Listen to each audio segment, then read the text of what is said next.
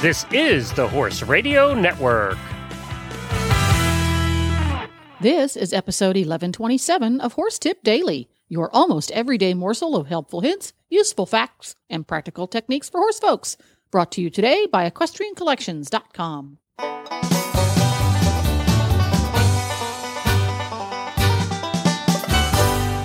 Greetings, horse people. Coach Jen here, and thanks for tuning in to Horse Tip Daily.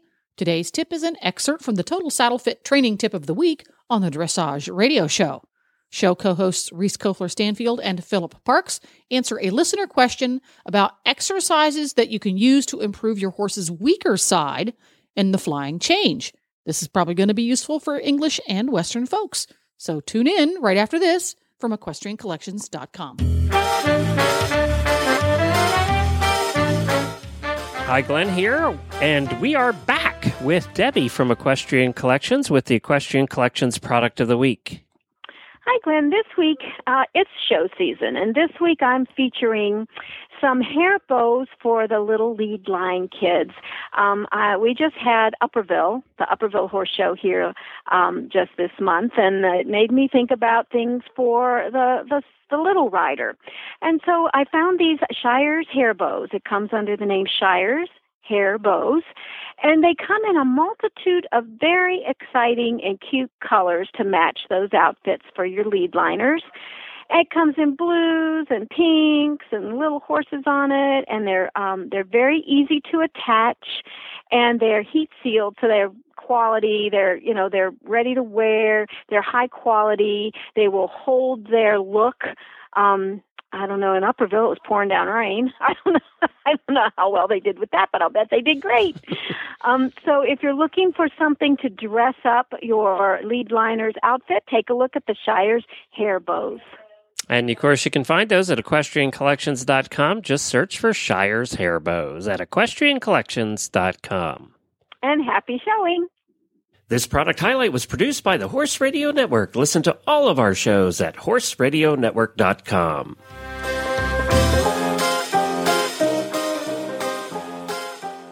Philip, this week we have the Total Saddle Fit tip of the week is us, you and me. A listener, Yeah. uh, listener sent us an email. listener email. Yay! Yeah, loving it. What do we got? All right, I'm going to read this. Uh, I have a 17 hand Swedish Warmblood Gelding that we're schooling fourth level. He's currently nine. I bought him four years at training level. And he's a big horse. Always struggle with a little bit with the balance, and as we move through the levels. My question is about the horse taking a shorter stride in one direction on in the changes. My trainers noticed that he jumps shorter behind on the right to left change, i.e., with his left hind, than he does on the on the left to right change with uh, with his right hind. He's a little slow off the left hind in general, but it's really show it's really showing up in the change. We managed in three and four tempies, but I know he'll need to be more even behind when we school the ones and twos. Do we have any exercises or suggestions on how to work on this? I love flying changes questions. I know, I do too, but they can be technical. I do too. I really love them. And actually, I have the same thing going on uh, with a horse. It's the same thing. It- well, actually, his is the right hind. Um, and it's my working student's horse for the summer. And Yeah, I think it's a- golly, For for me, it's fairly common. I mean, Yeah. obviously the horses are not always equal in both hind legs, and the one's a little stronger than the other. So I I'm just trying to think back. I think it's rarer for it to be left equal right away than it is Oh, for it to be yeah. Oh, uneven yeah. right away. It's very, And it's very so- common. It's super super common. So Yeah. Well, and it's always the same hind leg. You know, whatever hind leg that's slow. yeah, it's you always the have, weak one, right? Yeah, it's You'll- always the weak one. Uh, always. And and actually, it's typically I have more right hind weak than left hind weak. So this horse is weak left hind. Um, and I always have a harder time with the bigger guys.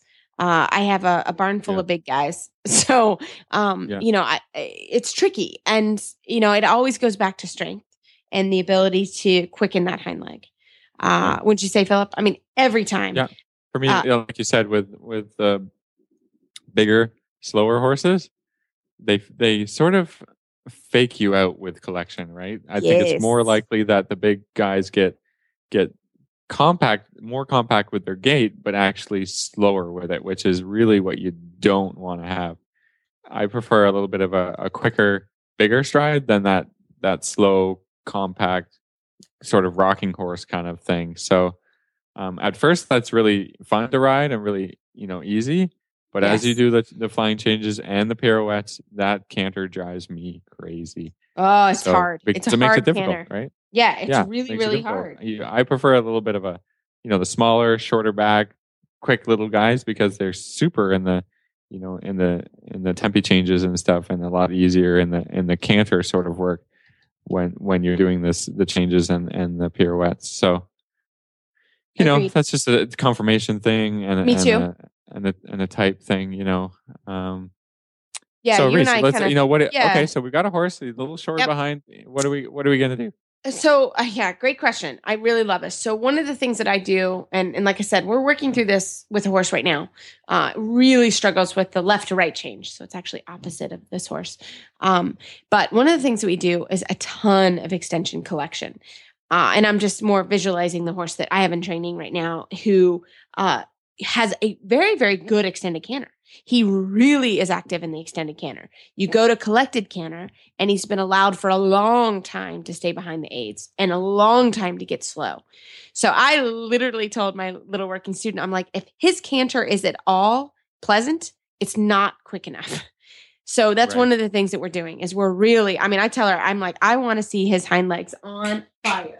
So that's really important. I want to see his hind legs on fire and I want to see him really, really active and sharp.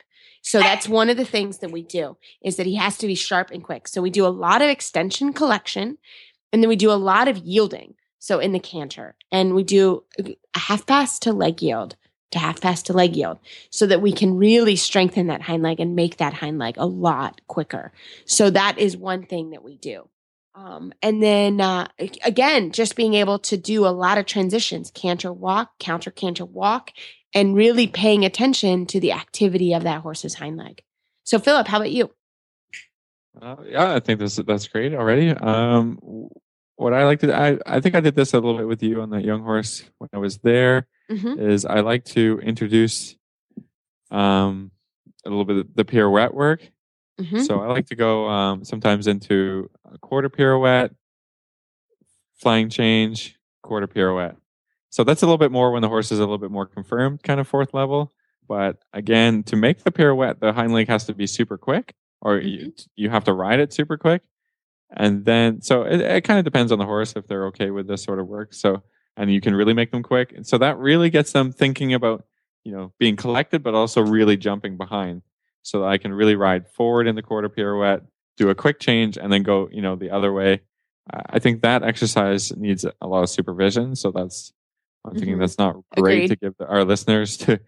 Um, and the other thing is to do a flying change over a pole, which Yep. I think is a great exercise um, to make them almost you know jump over the pole within the flying change. It's you know it's more like the jumpers really use this sort of stuff for uh, for teaching their horses flying change. But I think that's one of those exercises that crosses over pretty well into dressage. They just lay a pole on the diagonal and and you ask for the change over the pole. But the horse must pick up the hind legs, otherwise they're not gonna they're gonna hit that pole. They're, and then that kind of gets them thinking a little bit about being quicker and smarter, and it keeps them kind of if a horse is a little lazy into the changes that have, having the pole down, you, you wouldn't you wouldn't think that it's dressage horses, but they get keen over it and they're like, oh, there's that Yeah. pole, I'm gonna go over it. And I then, like it. then you put Yeah. the put that canter flying change aid on, and they're like, oh yeah, I'm gonna. So that's kind of a fun way to to do it. Um, you know, put a couple of poles down on the two diagonals and, and do it over the pole, and, and see if you can get that horse to kind of pick up those legs and get excited about a flying change. So. I think for sure it's all about riding forward to the change. Well, there you have it. Go to horsetipdaily.com for links to today's guest, as well as lots more tips. This podcast was made possible through the generous support of equestriancollections.com and listeners like you. I'll be back again soon with another tip, so until then, go ride your horse. The Horse Radio Network and the Horse Radio Network hosts are not responsible for statements of guests or their opinions. Use your own judgment when listening to the tips provided by the experts on Horse Tip Daily.